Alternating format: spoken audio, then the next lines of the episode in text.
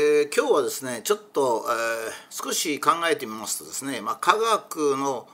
ことをや優しくというかあの別に科学というのはそんなに難しいもんじゃないんですが、まあ、説明する側がうっかり難しく説明してしまうということがあるんですけどですね、えー、それと社会との関係を少し掘り下げてみようかなと思いました。っていうのはあのいつも私言ってるように1990年付近にですねえー、ベルリンの壁が崩壊し中国が天安門事件で大きく揺れ、えー、そのすぐ後には共産党共産主義というのが次々と崩壊すると。そういう世界的な大きな波とですね日本ではまあバブルが崩壊して、まあ、銀行が潰れたり、まあ、財産を失ったりしたという大きな1990年の変動がありまして。その時にアメリカは IT のソフト、まあ、Google、Amazon えー、スマホ、G、GPS という方向に行きですねそれから中国は IT のハードファーウェイを 5G 今で言えば 5G の方に行き、まあ、日本だけが、まあ、日本だけっていうか日本はヨーロッパの影響を受けて、まあ、環境の時代なんつったわけですね。でこれについて、まあ、そのこの日本の間違った方向っていうのはその後、まあ、30年経った2020年ではもうはっきりしててアメリカとは大きな水が空きま中国に抜かれて、まあ、中国はもうすでに日本の3倍とか5倍とかいう国になってしまったと。まあ、日本はもう自動車の特殊鋼板を中国で作ってもらうっていうのはですねもう抜け出せないような中国の属国になりそうな感じの動きをしてるわけですね。まあ、日本の特殊あの自動車の特殊鋼鋼板を中国が作るってことはどういうことかっていうと日本の若者が就職できないってことなんですよ将来ですね。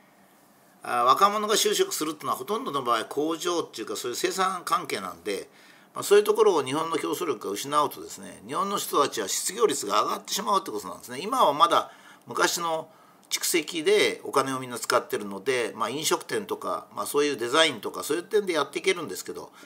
それはやっぱり副次的なものなんで、えー、主力が潰れていくとですねだんだんダメになっていくんですね。それで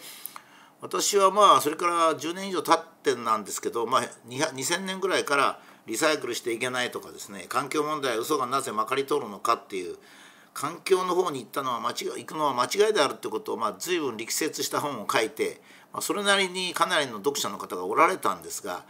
やっぱり戻らなかったんですよね。それでまあえー、家電製品をまあともかくとして電子製品からスマホからソフトはもちろん当たり前なんですが全て外国に奪われてしまったんですね。韓国にももう勝てないっていうような状況になってしまったわけですよ。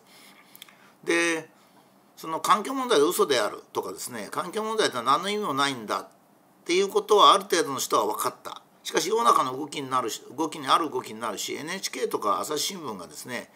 その環境問題大切だなんてことを続けている限りはですね、まあ、世の中は一旦その完成力がつくともうダメだっていう感じがするんですよね。えー、今度の新型コロナなんかでもそういうの見られるんですけども。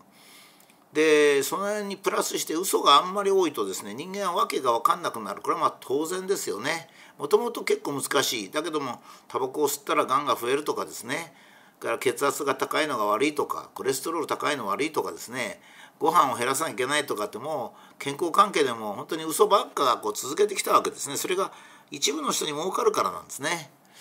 ただ私はですね最近どう思ってるかって言ったら1990年にですね、えー、こういうふうに言われたわけですね。もうタンスの中にも洋服はある、えー、車も買った。テレビ冷蔵庫洗濯機はある。まあ、クーラーもその頃はまだクーラーそんなにほどの普及はしておりませんでしたが、えー、まあクーラー買おうと思えば買えるともういらないじゃないかともうこれ以上物があってどうすんだっていうふうに実は言ってそれよりか環境なんだっていう論陣を張ったのが NHK とか朝日新聞だったんですよ。しかし今あの皆さんがよく目であのこう目に見えるように見えるのはですね NHK 朝日新聞はですね何が問題だったかって言ったら、まあ、頭が悪かったっていや簡単なんですけどね、まあ、知識がなかったっつってもいいんですけど結局1990年にバブルが崩壊した時にですね実はあの Google も Amazon もスマホも GPS もそれから今でいうこの便利な非常に便利なあのその通信系ですね w i f i とかそういうものもなかったんですよ。あったんですよあったんだけど勉強しなければ分からなかったんですよ。それがあるってことがですねもちろんアメリカではアメリカや中国ではどんどんやってたからこそ日本を追い抜いていったんですけれども、まあ、その頃の状態というのはどういう状態だったかっていうとですね、インターネットっていうのがみんなに分かってなくて今はもうインターネットとかメールとかですねもうメールはもうほとんどの人がやってますよね。まあ女性でも LINE なんつったらもうみんなが知ってるような感じなんですね。じゃあ1990年はそのインターネット今今でいういわゆるネットですね。ネットもなかったんですよ。まあ非常にあの難しく言えばあったんですよね。私はその頃ですね大体まあ厚さが3センチとか4センチとかあるようなアメリカのインターネットの解説本とかそういうものを私読んでましたね。だからあのまあ、学者がですねそういうもの真面目な学者はそういうものを読んでる時代だったんですよ。ところがアメリカはそれじゃあその時どうしたかって言ったらまあえっ、ー、と結局理科系の人間がある程度強かったっていうんですかね日本みたいにあの調整型文化系人間なんていうのはいなかったわけですよね。ですからまあ、あの理科系の人間がですねインターネット使ってメール使ってこれスマホもこうなるし、まあ、その頃はもう携帯電話なんかですね肩に重たい、えー、バッテリーをこの抱えてですね、えー、携帯電話を持ったりする社長がいたっていうようなもんなんですねだからみんながそういう目で見てたんですよ。だけど実はそのもうどういう方向で発展すればいいかってことは分かってたんですね。それでその世界がどういう世界だってことも分かってたんですよ。だからこそ1995年バブルが崩壊して5年後にはですねアマゾンとかそういうのがどんどん創業を始めるという状態だったわけですね。それはどうしてか。つまり知識がなかったから勉強してないかバカだったからですね。それ NHK 朝日新聞がですよ。でまあ国民も全体でそうだった。つまり NHK とか朝日新聞を信用するタイプだったんですね。国民性が少し穏やかで素直だった。だからその頃ですね一生懸命環境問題は嘘なんだと。やるべきことは電子系が IT 関係やらなきゃいけないんだと。いくら力説してもダメだったんですよ。ダメだった理由を今から考え直すとですね知らないから分かんないんですよ。あの家庭用のゴミはその目の前にゴミがありますからねそんな分別してリサイクルなんかできないのに、まあ、そういうことに気を取られたわけですね。それで未来を見ることができなかったんですよ。要するにえー、っと携帯電話あの頃重たいバッテリーを肩に担いだり車に置いたりして物あの新しいもの好きの社長がですね趣味でやってるのが携帯電話で多くの人はいや別に公衆電話でいいじゃないのあのテレフォンカードなんか非常に重宝されたわけですよねだから知識がなかったんだと思うんですよ僕はつまり文化系の人私が文化系の人をこのブログで文句言うと文化系からバッシングが来るんですけどもだけどやっぱり文化系の人がですねもうちょっとやっぱり勉強せんといかんじゃないかと僕思うんですよね。っていうのはやっぱり科学技術が将来を開いていくんですこれはまだまだそうなんですよ。まだまだ科学技術が終わりに近づいてるなんてことはないんですよ。科学技術には悪い面があるんですよ確かに。えー、まあ原爆を作ったりするしですね宇宙軍ができたりするしミサイルがどんどん発達したりしますので悪い点はあるんですがだけどあの新幹線もそうですね新幹線ができた頃は新幹線拒否運動っていうのがあってですねしかしそのうち新新幹線拒否運動の人が新幹線に乗るようになるんですよ。でこれは例えばですねおばあさんが東京からですね孫の顔を見に大阪に行く時に昔だったら行けないんですよ。もっと昔はですねえー、日本の谷間の村に住んでいる女の人は一生その谷間から外に出れないんですよね。あの山を登っていくことがまず難しいし山に登ってる途中に山賊にあったりするということで、えー、女性の人で村から一歩も出ないで人生終わるっていう人はいっぱいいるんですよ。だけど今は高速道路ができて自動車でピューッと行けばですねあできるんですよね。非常にいいことなんですよ。それからまあ僕はリサイクル運動の時に随分言ったんですけどね。アルミ缶なんていうのはもうアルミなんていうのはいくらでも資源がありますしね、えー、別にアルミ缶のリサイクルするからとかペットボトルが環境に悪いなんてことないんで。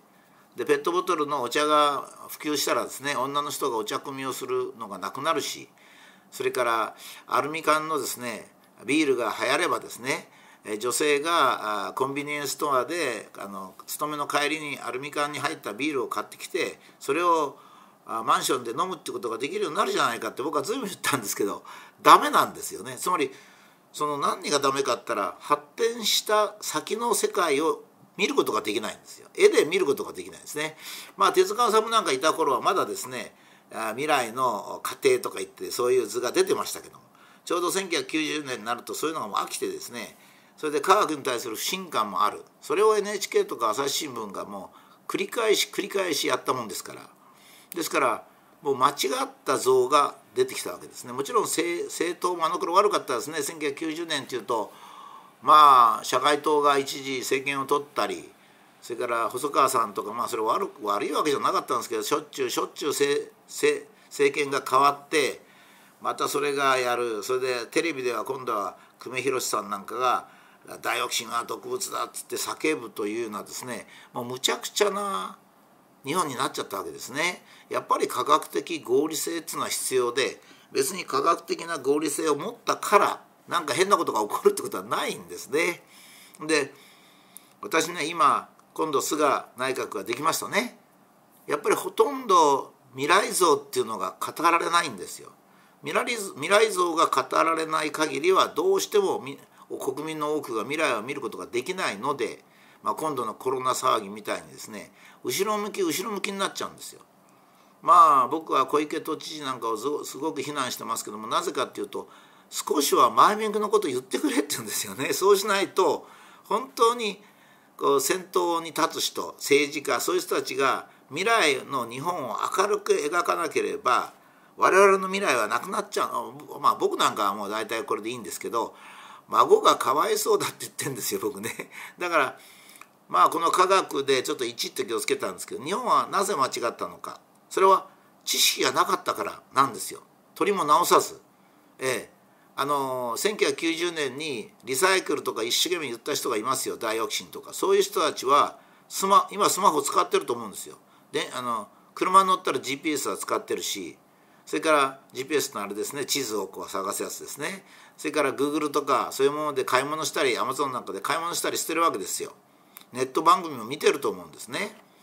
それから携帯の小さいやつも使いですね、まあ、すごく便利になった社会生活をしてると思うんですよ。なぜ彼らはそれにそれをやろうと言わなかったかそれは単に知らなかったからじゃないかと思うんです。で NHK とか朝日新聞にはそういう科学記者もいればちゃんとした人もいっぱいいたんだけどそれは今度は嘘をつく今度のコロナウイルスみたいに2月にも東京都医師会がコロナウイルスは大したことないんだと言ってるにもかかわらずそれ知らん顔して8月になってそれを出すとつまり NHK 朝日新聞っていうのは日本人の心をですね嘘を言うんだったらまだいいんですけど日本人の心をもてあそんだわけですね。その結果あのまあその私が京都議定書のことも随分言ってますけど温暖化でも本当にこうこう適当なことを報道しながら日本人が温暖化を怖がって税金を何十兆使って消費税が上げるような方向にこう誘導していくっていう非常に立ちの悪い報道機関なんですね。ですから